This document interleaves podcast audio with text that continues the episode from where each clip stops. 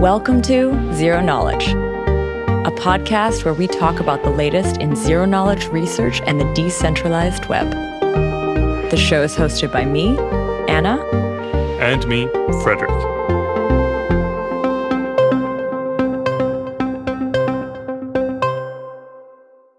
This week, we catch up with Jeff and Al from the Web3 Foundation to find out more about the work they are doing on Polkadot and how they are thinking of using zero knowledge proofs in this system. But before we start in, we want to say thank you to this week's sponsor, Trail of Bits. Trail of Bits has developed Manticore, a simple, open source, dynamic binary analysis tool that takes advantage of symbolic execution.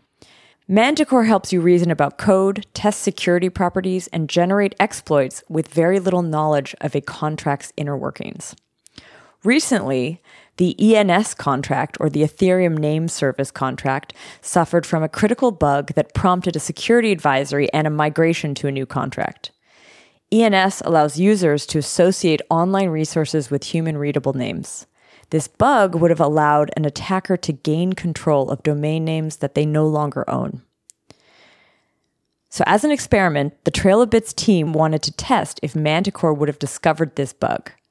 Using this tool, in just a few minutes, Manticore found two ways of expropriating back the subnode and therefore exploiting this vulnerability.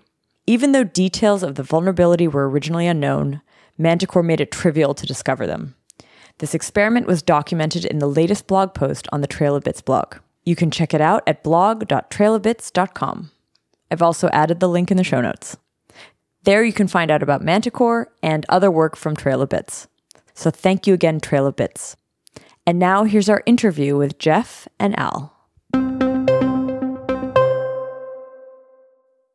So this week, we are sitting down with Alistair and Jeff from the Web3 Foundation. Welcome to the show, guys. Hello. And of course, we have Frederick. Hello, hello. So, this interview, I mean, we've, just as some background, we have actually talked about Polkadot and Parity quite a bit on the show, given that Frederick is a, an employee of that company. Um, we have had Gav on talking about Polkadot. We've had Rob talking about Polkadot and parachains as well. I think we've talked about like the roles in Polkadot. A lot of that has been covered. Or what I think we could do for this episode is we can definitely start to explore like the research side of it. And what I'm really curious about is to like find out one like what you guys are excited about in terms of new techniques or new technologies and also how zero knowledge proofs could be incorporated into the Polkadot system. We had an episode really recently with Chris Goes from Cosmos where we talked about zero knowledge proofs in the context of interoperability. And I'd really like to see what that looks like in the Polkadot context. So, yeah, let's get started.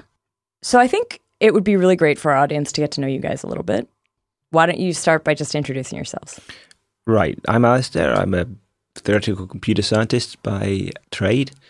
And I'm now working in, on the research on Polkadot on just about everything security and uh, what else do we work on? uh, yeah. I'm Jeff Burdges. I uh, once upon a time I was a pure mathematician, but I kind of re- retooled to be a cryptographer while working at a distributed systems group, and I um, I do sort of any part of the system that touches cryptography. I'm heavily involved with. Uh, I guess I would say I'm kind of an applied cryptographer. So yeah, I'm doing the things involving protocol design, Okay. which is a lot of it. So actually, I have this question. I, I don't think I've ever asked anyone on the podcast this before, but go back 10 years, 2010. What were you doing? Uh, what was I doing? 2010. I guess I was doing. I think I was trying to. I think I was figuring out that I needed to quit working on simple groups of finite Morley rank. Why? Classification projects are not a good career move. Okay. And pure cl- classification projects and pure math are not a good career move. Got it. Well, I'd recently gone back to university to do a master's in computer science. I think, I think I just finished my master's and started a PhD that year. Hmm. Was Were you playing Civ 4 at the time? That was mostly early. okay. Uh. Al and I have talked about this uh, previously. How we both are Civ. We're Civ Four That, fans. that was 2006. Was pretty yeah, early. exactly. We lost too much of our lives to that game, but it was fun. Okay, so ten years ago, that's where you guys were. What happened in those ten years that would have gotten you to this place? Maybe if you can pick like three, four big events or big ideas that switched you over. I mean, a lot of why I ended up here is I so I started working for this distributed systems group because I was making pull requests to this uh, secure messaging program Pond, which is kind of was at the time the only there were two sort of secure messaging programs that had a reasonable metadata privacy story, and it was the only one that could be better than Tor. And so I started working for this distributed systems group and figured with the idea of doing something more serious there, more scalable than Pond. And we settled on the idea of doing a mixed network. And at some point, that that we were making some progress on that, but doing lots of other things. Uh, did, I did the crypto for this blind signature payment system called Taler. Uh, and and the security proofs for it and things like this. Anyway, we that system sort that group sort of dissolved before the mixnet stuff was really done, and I met Peter and Rob in at a bar in Zurich. They were talking about some kind of broadcast system for uh, secure messaging, and I was explaining why this doesn't protect metadata at all. And and then Peter decided he wanted to hire me, so I was actually hired to do mixnets, but we needed a lot of crypto for Polkadot, so I've mostly been doing that. And that was Rob Habermeier from Parity and yeah. Peter Czaban from yeah. Web3 Foundation. Got it. That was your entry point. Yeah, we just met them at a. I guess it was more restaurant than bar. Arguing actually. at a bar, basically, yeah, about cryptography. Yeah. Well, in my case, it's sort of a friend of mine got into, into Ethereum early when I was still sort of finishing my PhD. I sort of hung about a bit with the Ethereum people, worked a bit on proof of stake, but at this point, I was still in academia. And in fact, it was sort of an accident. It was there was a visa situation, and I was going to be three months without a job. And I said, "Okay, can I come over?" And uh, I ended up staying for two years. This is going over to po- to, to Web three. Yes. Okay. So this podcast has taken a bit of a turn over the course of, of time, and you know, been more and more focused on zero knowledge proofs, really. Um, and I'm curious to hear from you guys. Like, when was the first time that you heard about zk stuff, zk proofs? What was that to you at the time? You know, did you have the typical like, oh, this is just moon math I'll ignore it kind of reaction, or was it just, oh, this is a cool thing, or, or are you already aware of it from your academic pasts? So. Uh, I was aware of it from, I was aware of it in some sense from academic past. I remember very clearly the first time I saw doing hash functions inside the zero knowledge proof thing that, that Zcash was doing, uh, doing the Merkle, doing actual Merkle proofs inside a snark. That, then I was like, holy fuck, no wonder the thing's so slow. This was when it was like two minutes to do a proof. Well, yeah, no, I didn't really, wasn't really aware of these until sort of two years ago. Uh, and then, you know, as soon as I worked at the idea, this is magic, yeah. No, this is not, I have to run away, this is moon math, this is magic. I should look, how does this work? Uh, what can this be uh, used for? And, and why, why does it work? And so I read up and got in, despite not really being a cryptographer. And I think I understand them now. What was that process like to to learn them? Like, how did you get in? What was your approach? Uh, my case just dive into the papers. I, I already had some uh, background in doing crazy things with polynomials. So, unlike most of cryptography, this actually made sense to me. Would you say like your knowledge of zero knowledge proofs and that kind of stuff is that your your cryptography understanding, or do you feel like there's other parts of cryptography you've also explored? Yeah, I tried to read up on elliptic curves, trying to play about, trying to understand Fiat Shamir. I think it sounds like more interesting than people think. Mm. Definitely. Do you think there's more to it than people are? Well, I think people just now they have this, this you know, they have this random oracle model which you can prove things work, but it's still not clear to me that you know if you have a hole in, in your your provable security, you should really be trying to attack it. Um, and I'm not sure that people really. I think people have given up trying to attack it, probably because there's sensible security procedures people can follow, but they don't really argue that they are following them. So one of the field, I, I, was sort of primarily a group theorist when I was a pure mathematician, but I was also doing model theory. And coming from that whole world, like there's tons of stuff that is used in that world that is vaguely like the random oracle model or generic group model or whatever. And many of those people would be very entertained by this stuff, but they somehow don't know. Like it's very easy in these fields to not know where things go a bit deeper in some other field of math. Like even though you're a mathematician, you may not know something like you may not know where the kind of interesting corners are somewhere else. Do you feel like in the work you do, kind of doing research at Web3, you're you're forced to go into those corners? Like is that what you get to do? So the random oracle model comes up in the context of blockchains in some interesting ways, which I don't think we're going to go into right now. But we do worry about those. So those particular things, not too much, but sometimes you you kind of should think you should keep a clear head about those things is what I would say. Yeah, we we do worry about sort of where randomness comes from. So in, in general, in the context of blockchains, you you want some randomness at some point in time, and for most of cryptography, you can you can sort of say we'll have a good system random number generator or de-randomize something.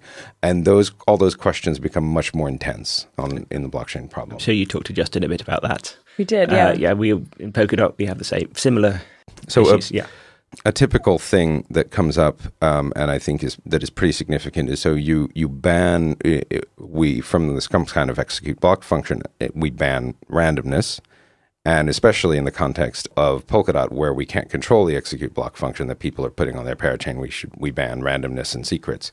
But actually, you can't do that completely because batch verification functions need it, and they need the system randomness a lot of times. So you you either have to make a more subtle argument that you can use some fiat shamir things there, or you just have to say that we're going to put this on the system side, and we know it's safe to call this because it's. The chance of it failing is negligible, and that, but then it's not something they can code into their own execute block function. It has to be a call out to substrate.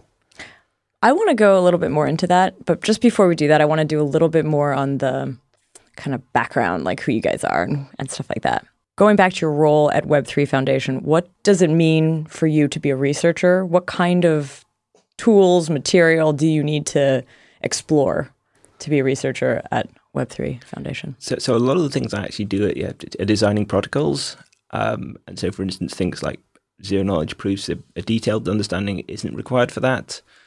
But I mean, the other function of a researcher is just to work out what everyone's doing and whether it's going to be relevant for the future, right? We need to know because there's lots of places where zero knowledge could be used in Polkadot. We need to know is it going to be feasible or not, even if it doesn't end up being used. Hmm. Does that just mean like do you have to do simulations? Do you have to like work through these things? Like what I'm just No, I, it's not a simulation no, problem. Back it's at a, the envelope calculation once you worked yeah. out what's really going on. Okay. Yeah, it's a question of whether it will ever be you, you know, whether it will ever be usable in this particular way, in this particular corner, things like this. Do you end up having to interface a lot with the devs? Fair bit. Yeah. Are there actually are there developers at Web3 too? Uh, it's only the only things we really code at Web3 are crypto primitives. Okay. Actually, there is some simulation code of a different, more abstract sort every once in a while for choosing numerical parameters. And almost anybody in the research team has has written some of that. Mm-hmm. Sometimes Al will do, or somebody will do a proof of concept implementation that then the parity devs look at to understand what something does. But it's more usually and in terms of production code. So uh, Sergey and I do some crypto primitives, and we have a couple other people coming on who will be involved in that. Who's Sergey? he's involved in snarks with uh, doing snarks circuits with us. Okay. So he's implementing zero knowledge things and then yeah. looking into that. What's his last name? Vasiliev. Okay. So I think this is some nice background to understand like where you guys come from, what you guys work on. So let's jump in a little bit on what the actual research and what kind of outcomes you guys are seeing right now. I want to go back, Jeff, to what you were just talking about, where you talked about like something banning randomness and I don't actually understand what you mean by that. So it's it's it's just simply that you don't want um, you you don't want any code that runs in an execute block function to to cause a, uh, a fork in the chain. You don't want you don't want half the or some portion of the validate. You know, you don't want ninety five percent of the validators to say the block is valid and five percent to say it's invalid. Okay. And so you want work, no randomness here. The way parachains work, we need this to be deterministic. Y- yeah. Uh, otherwise, okay. fishermen and things it starts breaking down, and people get However, slashed for the wrong things. It's acceptable. I mean, this is a general blockchain problem as well, right? Like the no blockchain can have non-determinism and sort of still still come to like sure. if if you if you have a consensus system and you want people to come to some consensus on something, if person A computes a function and returns one, and person B computes a function and returns two, how are they supposed to come to consensus on what the result is? Sure. So it's uh, it, it conceivably a system where there's no slashing and whatever is more could be more tolerant to that, but also just because you, need to have you know you, what you can't have is an is a non negligible chance of it. If the if the chance of it happening is you know two to the minus 128, that's fine. This is funny because, like, okay, so we have done an episode just on randomness and the desire to generate perfect or like the, the not perfect randomness, but like very, very good randomness. And in this case, we're talking about like you don't want randomness. Yeah, but you also want very commonly you do want randomness in the sense that you, it wasn't known just recently. so you want randomness and deterministic. You want so you want Determinism. Usually, what you want is some kind of there to be some sort of commit process where somebody has people have committed to something, and then some randomness, some random decision happens. That that then becomes a real struggle. What part are you talking about right now? Which which These are general comments. So, so everything. So Yeah. from Everything, yeah. the way we're doing auctions, that's random. okay? Um, The way we choose who's making blocks, the way Block we choose who's on which parachain, the way we choose the the outcome, yeah, the outcome of elections. and just verifying some um, cryptography. So that's a lot of places we have to use randomness, and they, as you've discussed before, there's different requirements in terms of how soon you've seen this, how much influence people can have over it. Yeah, at some points we should just be using Fiat-Shamir heuristic, but that's can be tricky. What do, would you say right now is the most like in this in the system that you're building? What are some of the most exciting kind of areas that you're really focused on? So one of the core, th- I mean, well, okay. So one extremely important part of Polkadot is the is just the fact that these parachains are using WASM, and you can have these fairly general stings running on on the parachains, and that's a, that's extremely nice and quite important that you can sort of bring real dev tools to the table to to use it. Uh, the other thing is the shared security, and this and that we have and a fairly complicated protocol that we have is this scheme for sort of how we validate parachain blocks. And this includes quite a nice trick that we think gives us a lot more uh, a lot more efficiency and scalability over over what Ethereum 2 or or uh, ByzCoin or the other sharding designs do. So, so we, all we need to do is to make sure that the, the, the blocks on the parachains are, are available, the data is available, and that they're valid. The, the- for a single chain, it's not a problem because the same people that decide, um, you know, so if you're Bitcoin and you've not been 51%ed, then if no one sees your block uh, and it's not valid or it's not valid, people aren't going to build on it. And so it never becomes final. But in a, a sharded system, the people that get to decide is, is did, did this happen? they don't necessarily, or only a few of them can have this data. So, how do we make sure, for instance, it doesn't go missing or or it's invalid?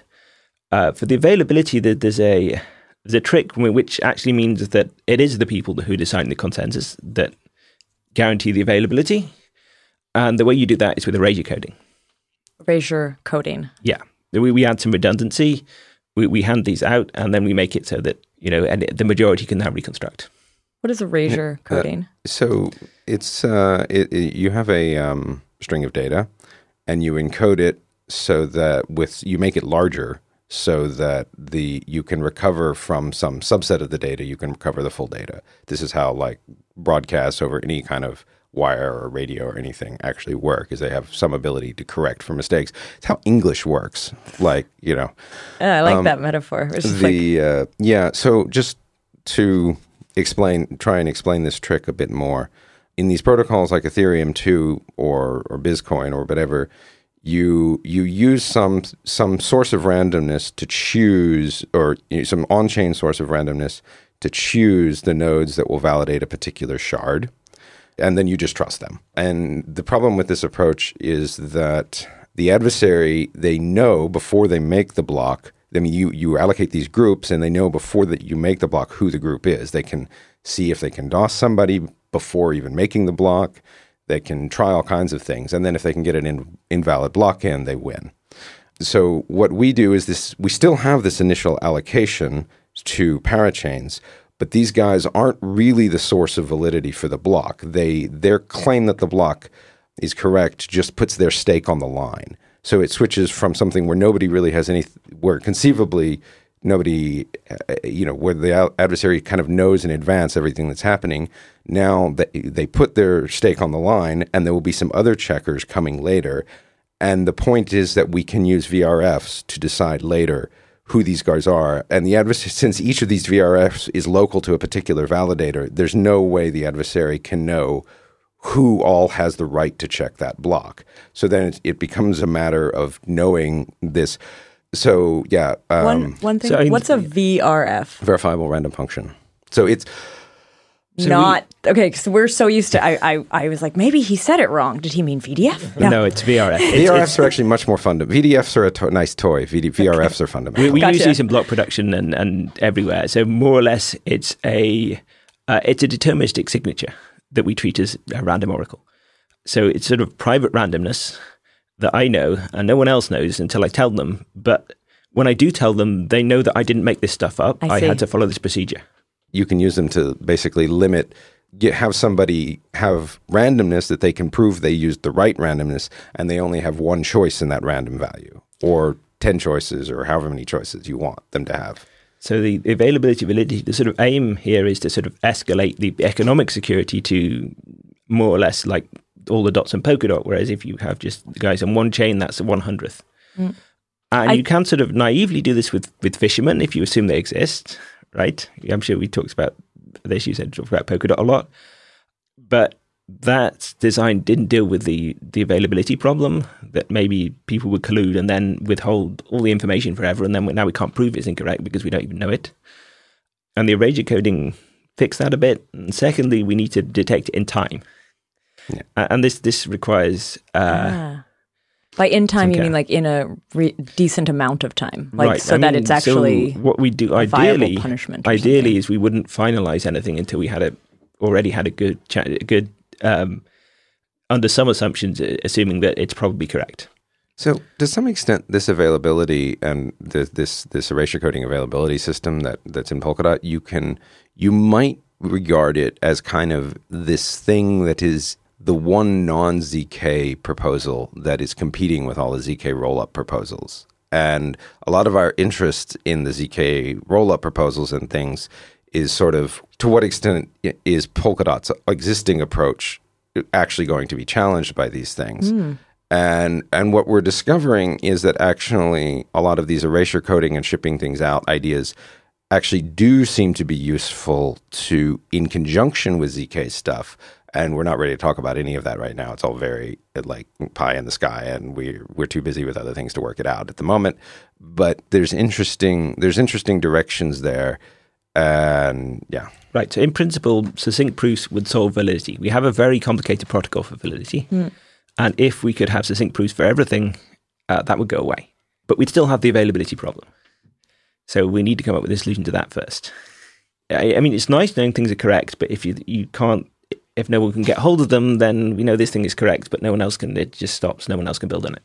We know no one has stolen anyone else's money, but it's not very useful. I kind of want to go back to what you were saying before with the VRFs and like what Sure. they were used. So a, a- fairly fundamental construction in, in cryptography that we use absolutely everywhere is what's called a PRF, which stands for pseudo random function. Pseudo random function. And so the, okay. there's always this problem of what do you mean? What does it? mean- What does randomness mean? Yeah. What does it mean for something to be random? Uh, so what a pseudorandom function is is the, the definition is that there's some family of functions. And and the claim is that you can't if you pick a, a member of this family at random, you can't tell it from a truly random function. And what a VRF, the definition is that it's a PRF, where but it's paramet the family instead of just being parameterized by some string, it's parameterized now by a public private key pair, and so you can check it with the public key. So that's what what it means to be a random function is that there's something you know there's a function you can't tell which member of the family it is without seeing the uh, knowing this the secret that proves it's that member of the family so that's what it means to be a, both a function and random is that you don't know which function is being used and what the vrf is is that you can't actually compute the output of the function yourself, if all you have is the public key. You can only check it when the other guy gives you the proof that he did it correctly. Okay. But I want to go back to how it's actually used. So what Oh, you were sure. saying was actually like the I'm trying to I'm trying to go back to it. It's hard for me to remember exactly how you said it. It was like It's it's the so- V the the re, this is like in the parachain context. You're using a VRF to show that like this this is like you're kind of putting it in the context of like for verification, for verification that this thing is correct without a fisherman. So, so how we use it both here and in block production, which you might end up talking about later, is it's a way of randomly self-selecting yourself. We want to select people at random, but we It's, won't my, it's my turn. Then what? Uh, no, no, you can not here. You can say it's my turn. The VRF Yeah. lets you say that. and- Okay, and you okay, can okay. randomly select someone, but no one else knows who, who, who. You know, everyone randomly selects themselves, and they can prove to everyone else that they were correct in doing this, but no one else knows that they're going to do it before they do it. And that, in a way, is a protection from collusion. Like the idea that they would. Yeah, so, it, so in Because this case, knows who's if we do know it. if Got we it. don't know who's going to check our our, our, you- our block, now that things are a bit more data, it's much more risky to try and um, sneak an invalid block in. Yeah. Getting invalid block in already requires a lot of people to collude. Yeah. So w- we have four different criteria for s- self-selecting yourself for being one of these secondary checkers. But the the primary one is simply there's a relay chain block. It includes a bunch of parachain blocks, and everybody, all the validators take the relay chain, uh, take something from the relay chain block. Two of the conditions look like this: they take the re- relay chain block's own VRF, or they take the relay chain block hash, and they run it through their own VRF, and then just look at that mod that the, the parachains listed in the relay chain block, and they say, okay, that's the one I check. And so this means they're all assigned to one of them, and there's no uh, there's no way in advance since you can't know that each each validator's VRF in advance. There's no way to know who will check, and it's not just that that's the one that they check, and if they can't get it, then they're done. It's that they have a right to check it, and if they can't get it, if they don't approve it, then the network will respond in some you know if they say I want to check it and and I can't, then the network will respond and ask even more people to check. That's basically the, the scheme. This is like a way just to find bad actors. That's like. No, it's a way to protect. It's a, it, it it it doesn't really identify bad actors. It, Well, it- it does if they try and. well, yeah, It's Yeah, but sure, it's not it so much about identifying bad actors. Um, so, so it does matter that there's some economic security, right? it limits the bad actors. So knowledge. if, if you the, the, some parachain validators sign off on this, a- and maybe they're they're in one in a hundredth of the stake of the entire system, right? We want to sort of escalate that. So if we can catch these guys with probability ninety nine percent, then sort of an expectation it takes going to take all your dots to attack a parachain, all the dots in the system. It, it's going to be as cheap to attack to buy a third of dots and try and attack the relay chain consensus is, is going to be to try and attack a parachain. That's what that's what you want.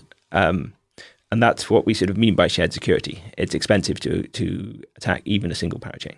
Um, Cool. and so we need this sort of we're going to catch you with 99% probability, preferably before we even finalize something.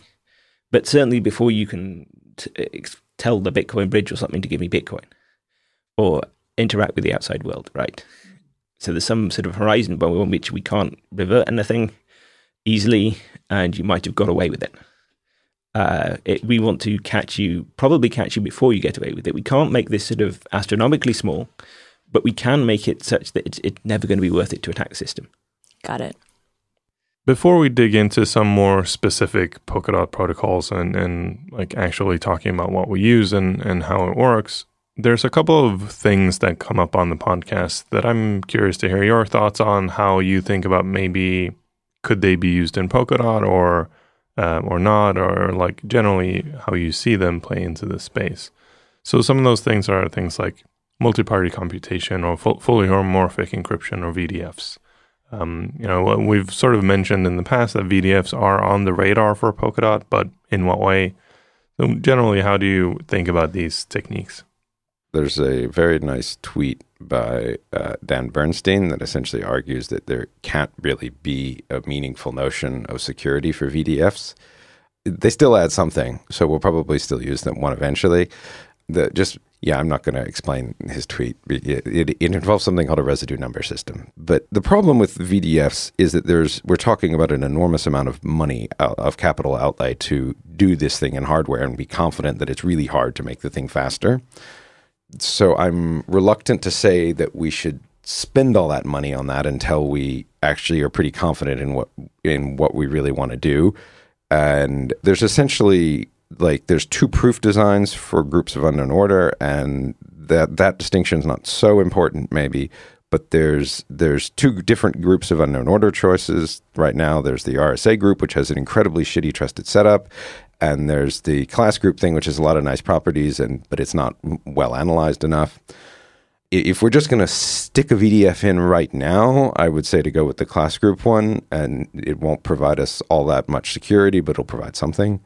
In the longer term, the scheme that I like a lot is this uh, isogeny based VDF by Luca Di Feo and people. That um, the right way to think of it is that it, the, the VDF itself is computing a BLS signature where the secret key is the public is the the isogeny that's publicly known but just computing this is is the proof that you've done it and so the verification equation looks like a BLS signature and if you take the BLS signature equation and just turn it into the identity based encryption equation by sticking in two scalars.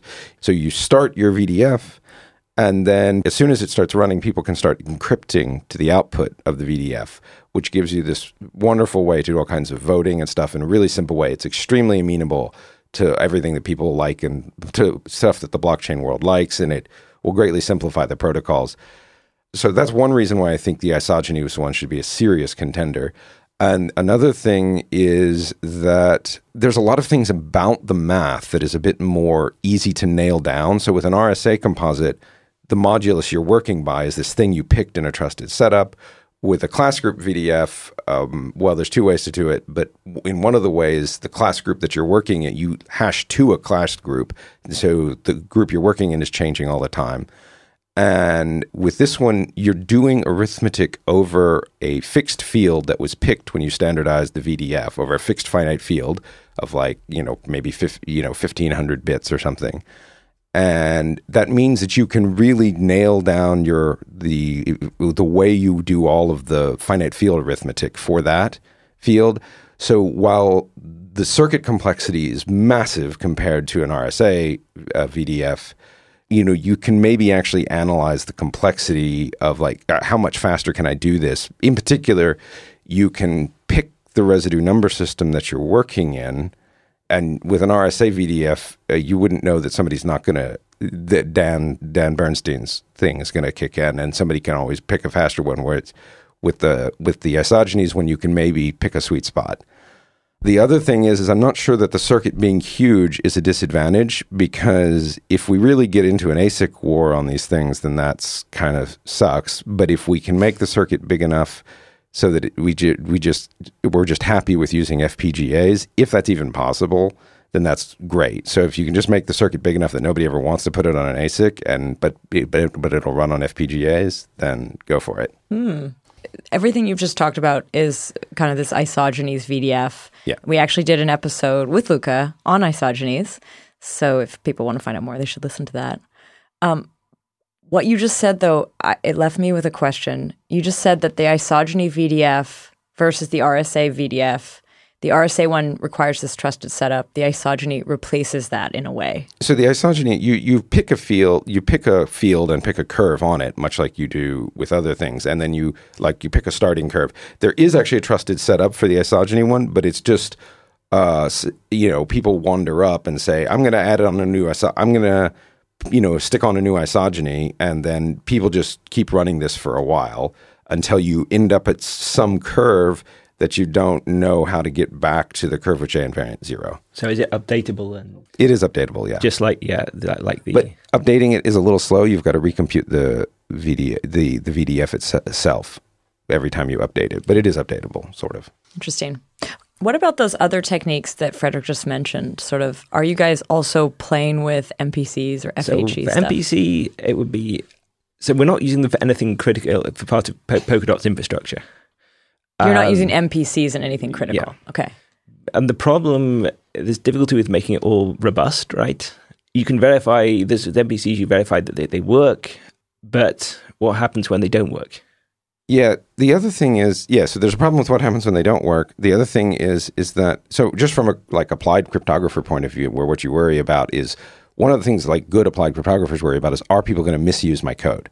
And with MPCs, it's a bitch. Like you need to use this thing called session types, even for like the simplest MPC that the blockchain world is really interested in, which is like multi signatures. I think the li- the Schnorrkel library I wrote is the only one I've seen. I've not really been looking at all the C libraries out there, but it's the only one I've seen that actually attempts to prevent devs from misusing the protocol. And of all the, the MPC libraries out there, like the more general MPC libraries based on just conversation with people who work in that area, generally don't enforce this stuff. So MPCs have a huge, like, they have years and years to go in the sort of development of misuse resistance techniques, which partly exist, but the devs need to start using them. And like basically nothing out there is misuse resistant. We can't put it in front of normal devs and have it be safe. So uh, basically, what you're saying is that while theoretically sound and and you know attractive from that point of view, the engineering challenge to actually get it to work and work robustly and reliably is too hard or like not mature. It'll, it'll work eventually. But I mean, people will pan, figure start figuring out a lot of more of this stuff eventually. But I think we're talking a decade realistically. And what about FHEs? Yeah, it's too slow. Are you paying attention to what kind of work has been happening around that? Actually, no, I shouldn't say that. I, I haven't followed it recently, but um, that is a very that's a common answer yeah. I hear. But I, I, I could be wrong. We haven't actually we we did one episode where we touched on FHEs. I think with Tux from NuCypher, mm-hmm. but we should probably also he would do know more than me. He, um, but in general, maybe I just don't understand the primitive well enough. But I often have a hard time understanding what I'm going to do with them. But that's maybe my own shortcoming. I don't know. What are your thoughts? On fully homomorphic encryption? Yeah. So on chain, our computing capacity is limited. Uh, and off chain, why would you do it? It makes sort of sense if you're trying to pay someone to do computation for you. But that's not how the economics works in, in blockchain. Mostly it's cheap to do computation yourself and very expensive to do it on the blockchain. There's another answer to this, I think, that's relevant. Um, so with any of these cryptographic primitives, if your question is should I be using them or not, uh, an extremely important paper in this space that you should look at is this thing by Philip Rogaway, The Moral Character of Cryptographic Work. Uh, if you can ever have Rogaway on the show, you should absolutely do so. The man is absolutely wonderful. But it talks about sort of you have to think about how would this primitive be used, and and FHE is part of what I mean. What people one of the reasons why why FHE is so popular is this the fact that there's a lot of companies making a lot of money on doing cloud computing. But actually, computers are cheap. Why do cloud computing? Just do it on your own machine. Uh, if it's not that bad, you know. And and since FHEs blow up the com- you know the computational cost, so so there's always this question with these things: is why outsource this computation? And the good answer is because we actually want some MPC. We actually have a bunch of mutually distrusting parties, and they want to collaboratively compute something. But that falls into the MPC problem I was talking about. And sure, eventually it'll work. Hmm. Can you tell me the name of that paper again? The moral character of cryptographic work. But he, you know, he he talks a lot about what you know you, you should think about like certain things like identity based encryption is just a bad idea. Uh, another one that jumps out to me. So a lot of people are interested in these CL signatures and, and signatures where you can omit part of the signature because they want to use them in an identity system. And an identity system shouldn't identify the people. It shouldn't tell the age. It shouldn't tell that you're male or female or that you live in Berlin. It should tell you that you don't have a second identity on that service and nothing else. Mm. So all these people doing identity on the blockchain stuff that want their CL signatures and blah blah blah blah. It's it's ridiculous. I'm trying to think if there's any. Are there any other sort of topics or techniques that we should quickly touch on? Because we, uh, next up, I want to dive into like privacy on Polkadot and zero knowledge proofs on Polkadot. But are there any other kind of like background techniques that you are thinking about working on that I haven't mentioned or that we haven't talked about yet? What do you mean by background techniques? Techniques like Fiat Shamir. Techniques like I don't. I'm calling them techniques because I don't know what there are exactly. Like MPCs, like so, we, are too applied. We only do, yeah, these things when we need them. The, the, answer is is that we're we're we're we're trying not to use the we're, we're, grid cryptographers try not to use the stuff that's going to be kind of a pain in the neck. Uh, so the nice thing about snarks is they're actually really orthogonal from the rest of the system. So you can have one or two snark devs doing build your your snark thing and then you've got this problem with the trusted setup and other things like this. There's a number of headaches but it's actually really orthogonal to the rest of your engineering. So it doesn't have the same problem that the mpcs do where it like it's in it, it yeah it's t- stuck in it everywhere. Hmm. uh, or it depends how you use it of course but it can be pretty orthogonal and this makes it a good in, engine from an engineering perspective it's a good choice. Nice. So in the episode that we did with Chris Goes, I tried to paraphrase what you had told me, Alistair, on the phone about cross chain privacy preserving token transfers that were possible on Polkadot. Frederick, you jumped in, made it hopefully a little bit more understandable for people. I still don't think we totally nailed it. Al, what what is that? Can you explain So, it in your I words? don't think you did a bad. I listened to that episode, and I don't think you did a bad job in, in covering it. So, I mean, and Chris tried sort of explained, broadly speaking, uh, starting with how do you shard a system like Zcash, where sort of each your nullifier determines which chain you're on, and somehow we need to get one big Merkle tree. Well, we just pass around Merkle roots between chains. Now, in terms of interoperability, the, these systems will need to trust each other, but that's fine. On Polkadot, we can do that.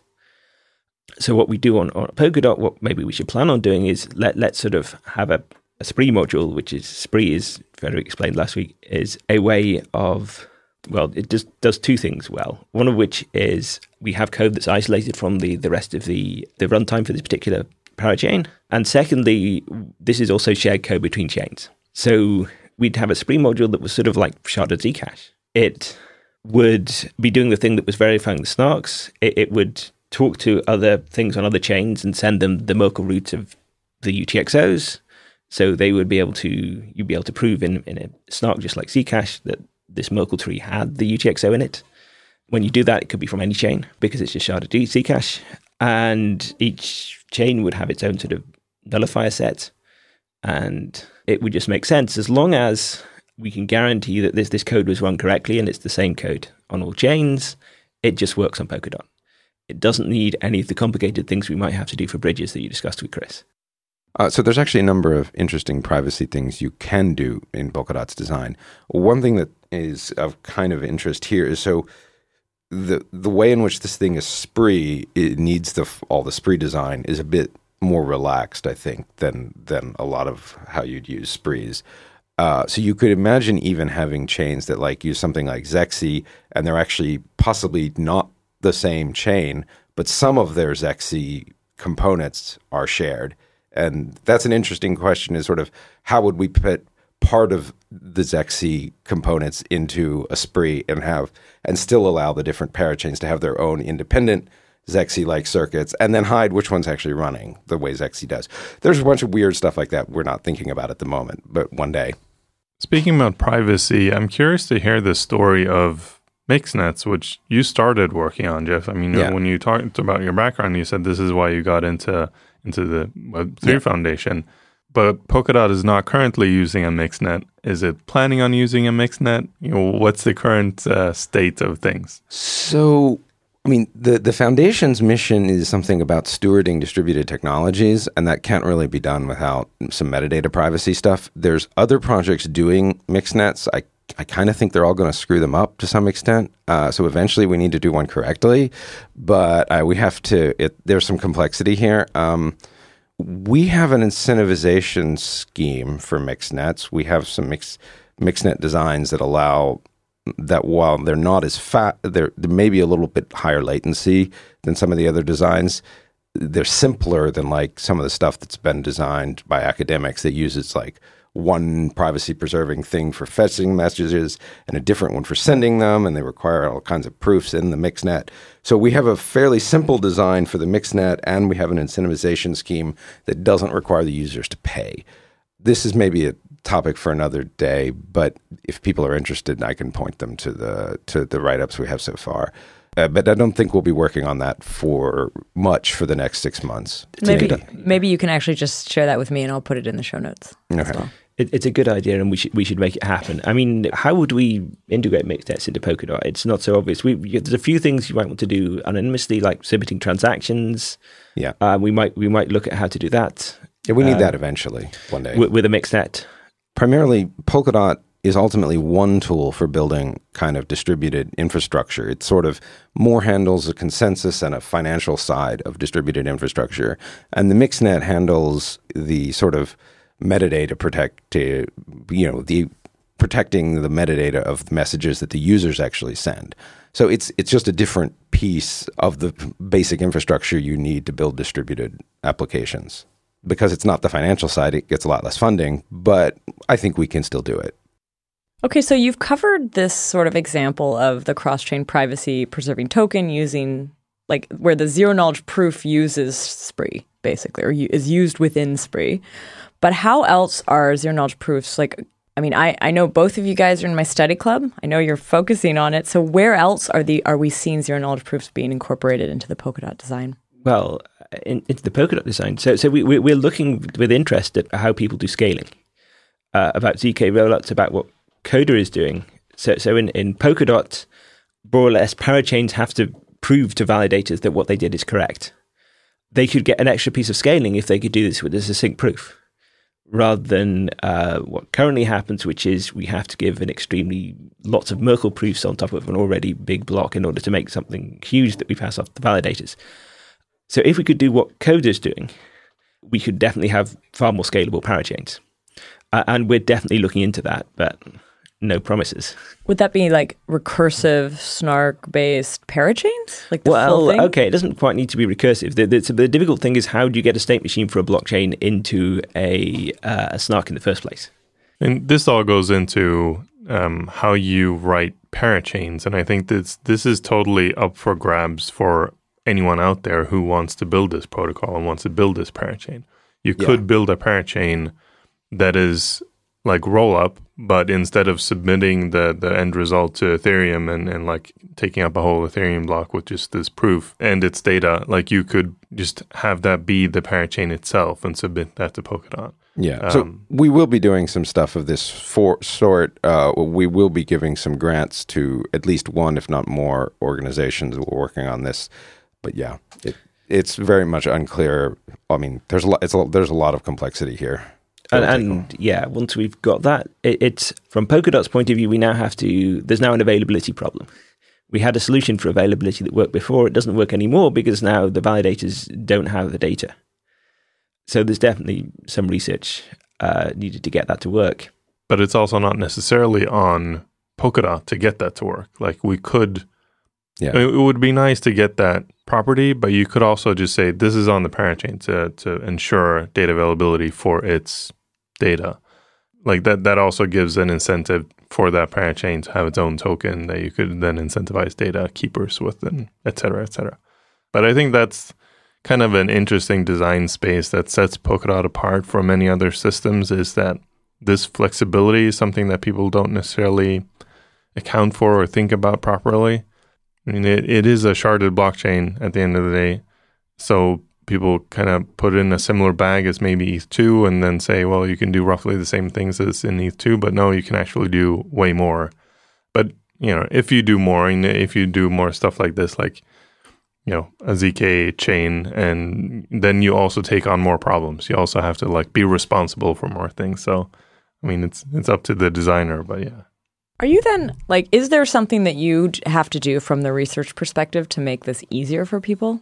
So, one thing you do have to worry about is when the verification functions, and in particular when the batch verification functions for these other things that people might build actually need randomness and what kind of randomness they need and stuff like that. So, it's conceivably you can end up with a situation that some, I mean, for things like snarks and whatever, we'll put in stuff eventually into Substrate to just verify them and and and and we'll we still don't have batch verification of signatures in, but we'll have this in eventually. And um, but if you do some, like if you have your own custom Stark breed or whatever, and then you need some randomness in the you know validation function or something. Actually, for those, I guess you don't at all. But for something else, you know, maybe f- in particular, if you did anything lattice based, it would be a big problem. Like you, we'd have to we'd have to accommodate you in substrate in some way or another. And lattice based is actually worse because there's a the failure probabilities are not necessarily negligible.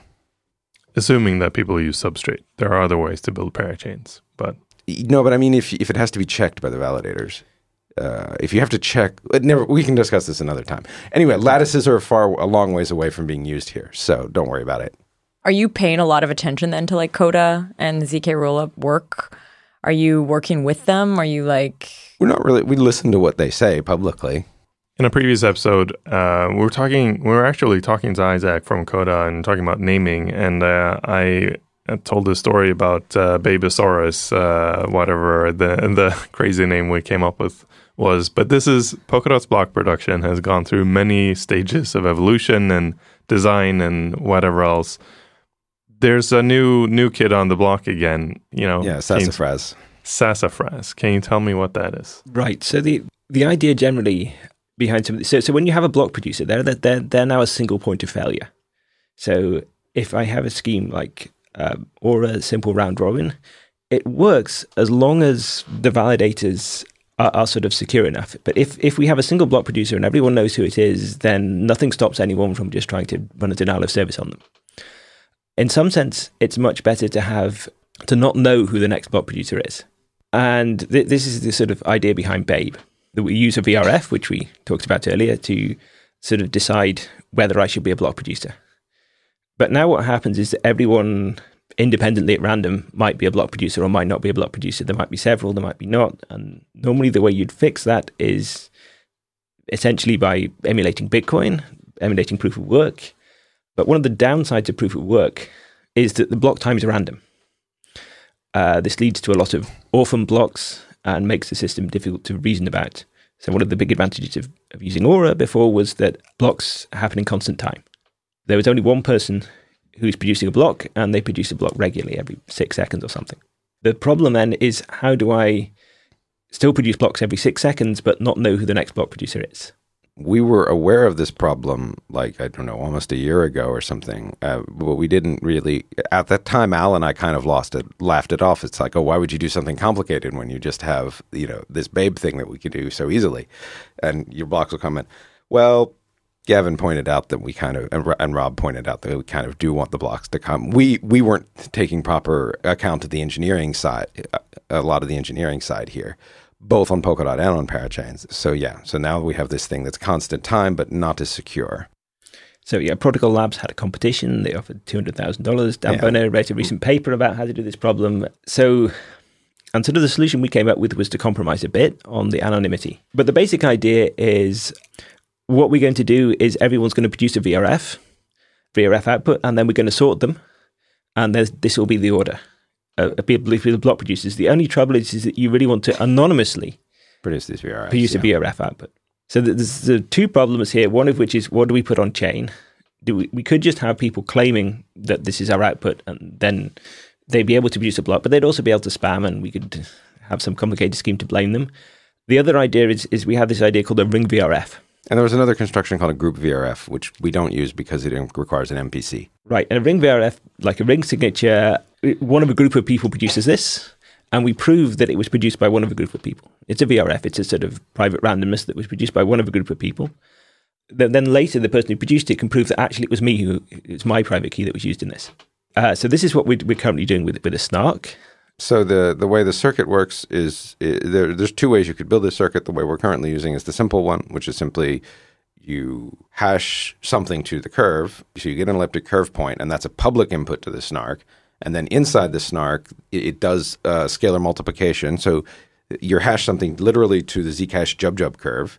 Then there's a scalar multiplication by Jubjub in the circuit, and there's a Merkle tree proof that that scale that the public key. There's also a scalar multiplication of the base point, and then there's a Merkle tree proof that that guy was the uh, that that's in the Merkle tree of public keys of the validators. And now, if we had a way to anonymously send the, the, the, these proofs that one of us generated this, then we'd have a completely anonymous scheme. Now that and we, and we, we'd have solved Dan Boneh's prob- uh, problem that they, they wrote a paper out with a di- completely different scheme. The only trouble is, how do you do that well? We could use a mixnet. Yeah, It'd be very complicated.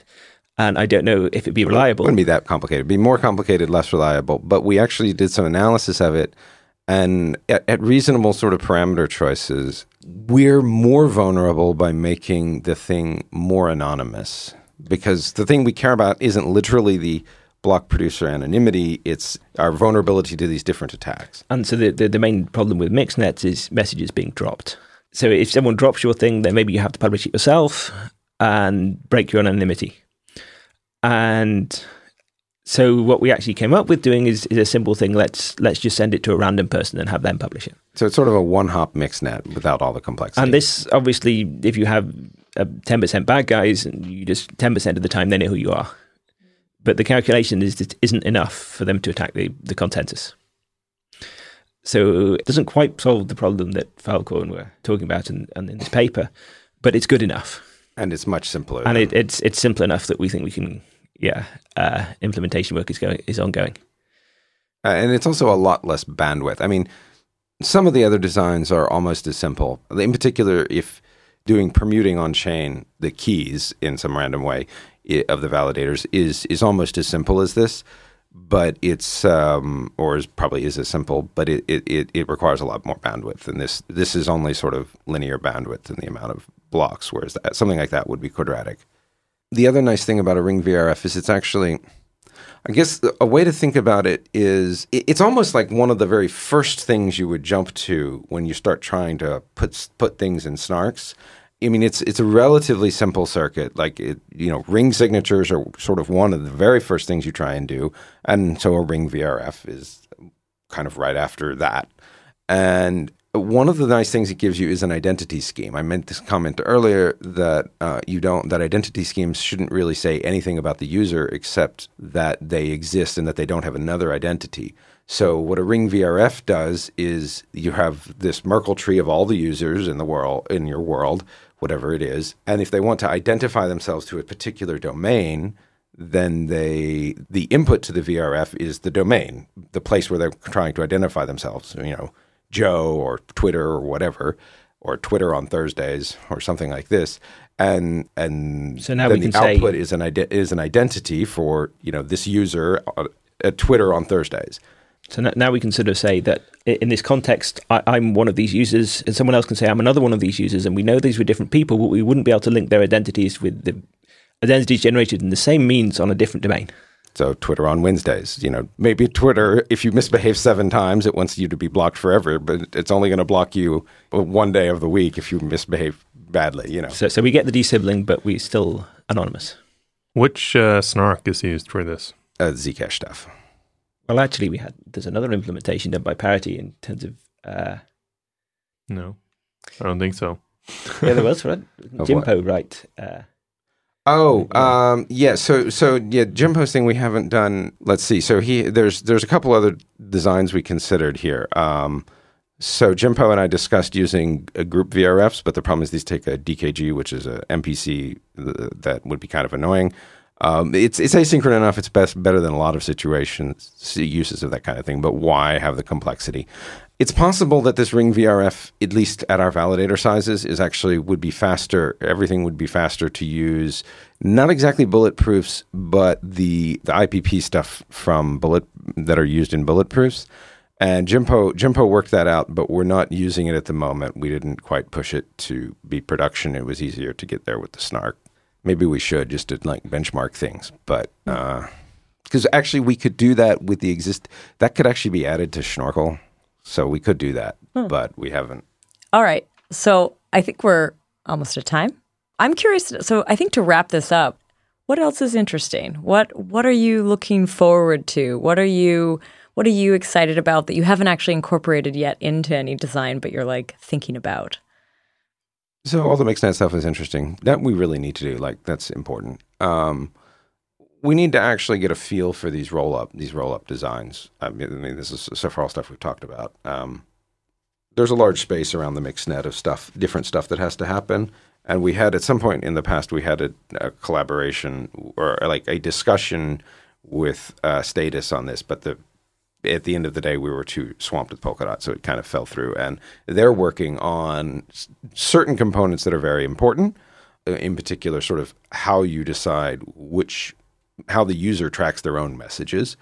Uh, there's another thing you need um, some messaging layer crypto that's quite important, and there's a bunch of different things. To some extent, it's kind of solved by Axolotl, which is bet, which Moxie renamed to Signal Protocol, but uh, in the words of Matt Green, it'll always be axolotl to me. And but there's this group called the there's a project called Messaging Layer Security, which is attempting to sort of design a group ratcheting scheme for messaging stuff that will hopefully be better than all the other stuffs out of stuff out there. But it's a big, long, slow running you know standards project. And um, but I have a lot of faith in the people involved in it. They're you know uh, Benjamin Beurdouche in Paris and, and Cas Cremers. And these people are very good. So hopefully, whatever comes out of that will be really great. Uh, so that's all. This isn't really blockchain. This is messaging Yeah. encryption stuff. Uh, but it's all very important. And we, we've talked about a lot of the things. We, uh, including the, the some of the less plausible things. Uh, Yeah, uh, one thing I sense. mention, one thing that I really hope comes out. So I mentioned why I thought the Isogenies VDF was better. And a thing that is not a problem for VDF is that isogenies are really, really slow. And that's fine because if everybody, if it's slow for everybody, the VDF is happy. But pushing as a byproduct of trying to push and make this this work, we may end up sort of understanding how fast we can push isogeny crypto in general, which is important because it's one of the contender. It's one of the less strong contenders for the post quantum crypto for more general usage. And the reason it's actually the smallest. So in certain sense, uh, crypto alternatives for a lot of for certain post quantum things are the most blockchain suitable because they're small, but they're really slow. So if we happened to make them fast as a byproduct of doing a VDF, then that's kind of that's actually probably good for us in other ways. But we really no idea what's going to happen there. Uh, like I don't think Luca has a lot of faith in them ever being fast, but you know when you start shoving things into FPGAs, who knows? Cool. All right. Well, thank you guys so much for coming on the show. Thank you very much. thank you for having us. And to our listeners, thanks for listening. Thanks for listening.